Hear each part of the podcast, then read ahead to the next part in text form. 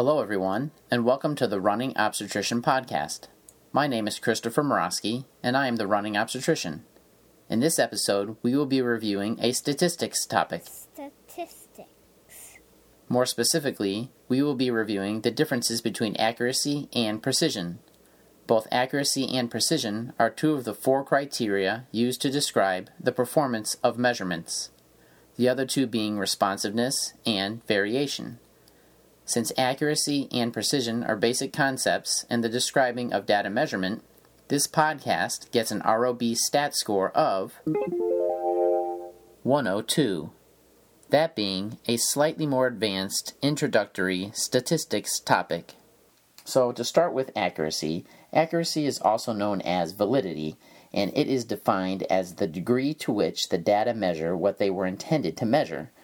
In order to discuss or, or really describe accuracy, what needs to be known is the truth about what you're measuring against. And what this often gets described as is a gold standard. Um, some real life examples of how this uh, how accuracy can be applied um, would begin with uh, when you're packing your bag to go on an airplane. There is a certain weight to your suitcase after you've packed your bag that is known, that is real. Um, when you get on your scale in your house to weigh your bag, um, you hope that your scale is accurate in letting you know just how many uh, pounds or kilograms your bag weighs. So that when you go to the airport, which probably has a much more accurate scale, um, you don't have a huge difference and hopefully you're not paying a higher fee. Another good example for those of you who own pools is that you need to know how much chlorine is in your pool. Um, if there's too little chlorine, the pool gets all yucky and gross. If there's too much chlorine, um, everybody's eyes are going to be burning. And you have this little dipstick that you put in the water and you hold for about 30 seconds. It turns some certain degree of purple, and then you know just how much chlorine is in the pool. Uh, and one hopes that these dip- dipsticks are accurate in showing you the color of purple to know how much chlorine is in the pool. Another final real good life example is when you go to get your shoe, your feet measured uh, from kind of heel to toe when you're going to get a new pair of shoes. Um, I'm sure everybody's had this experience where they go and get their foot measured and they say you're, say, a size 9 like me, and then they bring out the shoe. You try the shoe on and it doesn't seem to quite fit right. Maybe you're more of an 8.5 or a 9.5. And the question is is the measuring device accurate, or was the company accurate when they were uh, making the shoe um, at the specific length or size that they um, kind of describe for you. So, accuracy or validity really is um, defined as are the results of a measurement corresponding to the true state of the phenomenon being measured. So, this is in contrast to precision. Now, precision is also known as reliability, and precision is defined as the extent to which repeated measurements of a stable phenomenon obtain similar results. Um, some good examples of reliability would include um, a soda machine, where you go and you put a $1 bill in the soda machine, you push the button for an orange pop, and out comes an orange pop. You do this every single day, and you always get your orange pop. Different people go there. Um, they use different combinations of $1, say they use four quarters, say they use 10 dimes, um, and every single time somebody goes to that machine and puts in $1 worth of currency, push the orange pop button, they get an orange pop everybody would say that that machine is very reliable or precise. Now, that's really not um, about measurements, that's about uh, machine itself. Um, specifically talking about measurements, um, we see this all the time with glucometers in the hospital, um, where glucometers have to check um, patients' uh, fingerstick blood sugars and be highly reliable or precise. Um, in order to ensure this quality of the machine, um, the machine is tested every single day against a standard glucose concentration to ensure that the machine is precise or reliable. Um, it can be applied to various different patients with various different blood sugars. Finally, another real life example is when you're using, say, a GPS tracking uh, device uh, to find your position, as, say, maybe you're going on a five mile run around your neighborhood. Um, you can imagine using this GPS device in different weather conditions on a warm, clear day, on rainy days, on really cold winter days. Um, if the device is able to find your position very um, accurately. It'll tell you exactly down to the street or whatever foot level uh, that you're on. Um, but if it never works in the cold weather, let's say, like mine, um, then you would say that the device is not very precise or reliable in the cold. And so the definition of precision really is that the same number of people or different people using the same or different instruments in different places and at different times take repeated measurements and eventually obtain similar results. What we'll end with here are three real life examples of how accuracy and precision can kind of come together in the same or different ways um, in three different examples. So, the first example for baseball fans out there is when a second baseman fields a ground ball and then has to throw it over to the first baseman. It's really much more important for the second baseman to be much more precise than accurate.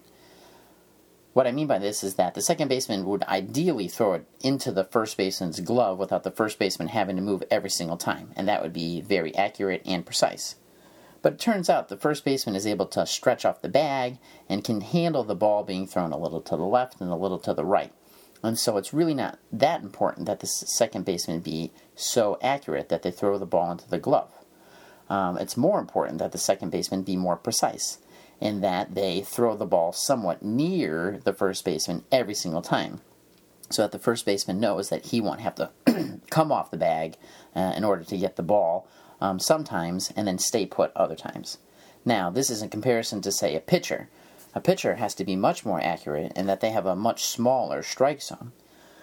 now, if you look at a pitcher, say, over the 100 pitches that they'll throw, um, in the in the course of a game, it's important that pitchers not be that precise. Meaning that pitchers want to throw curveballs and sliders, and they purposefully want to throw balls. They don't just want to throw the ball right down the middle of the plate every single time, and they don't want to throw you know three feet out of the strike zone every single time. So pitchers are trying not to be very precise, but they are trying to be very accurate, particularly when they're trying to throw strikes. Another good example is like my stepfather, somebody who is a tool and die caster, and they have to take an order of, say, 1,000 one inch bolts.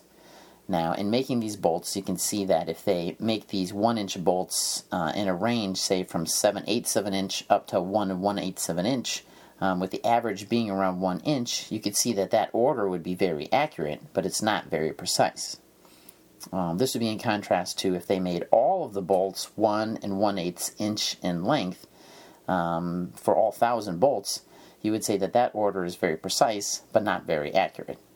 And depending on what type of um, use you have for these bolts, say for making a treehouse, neither one of those would be very important.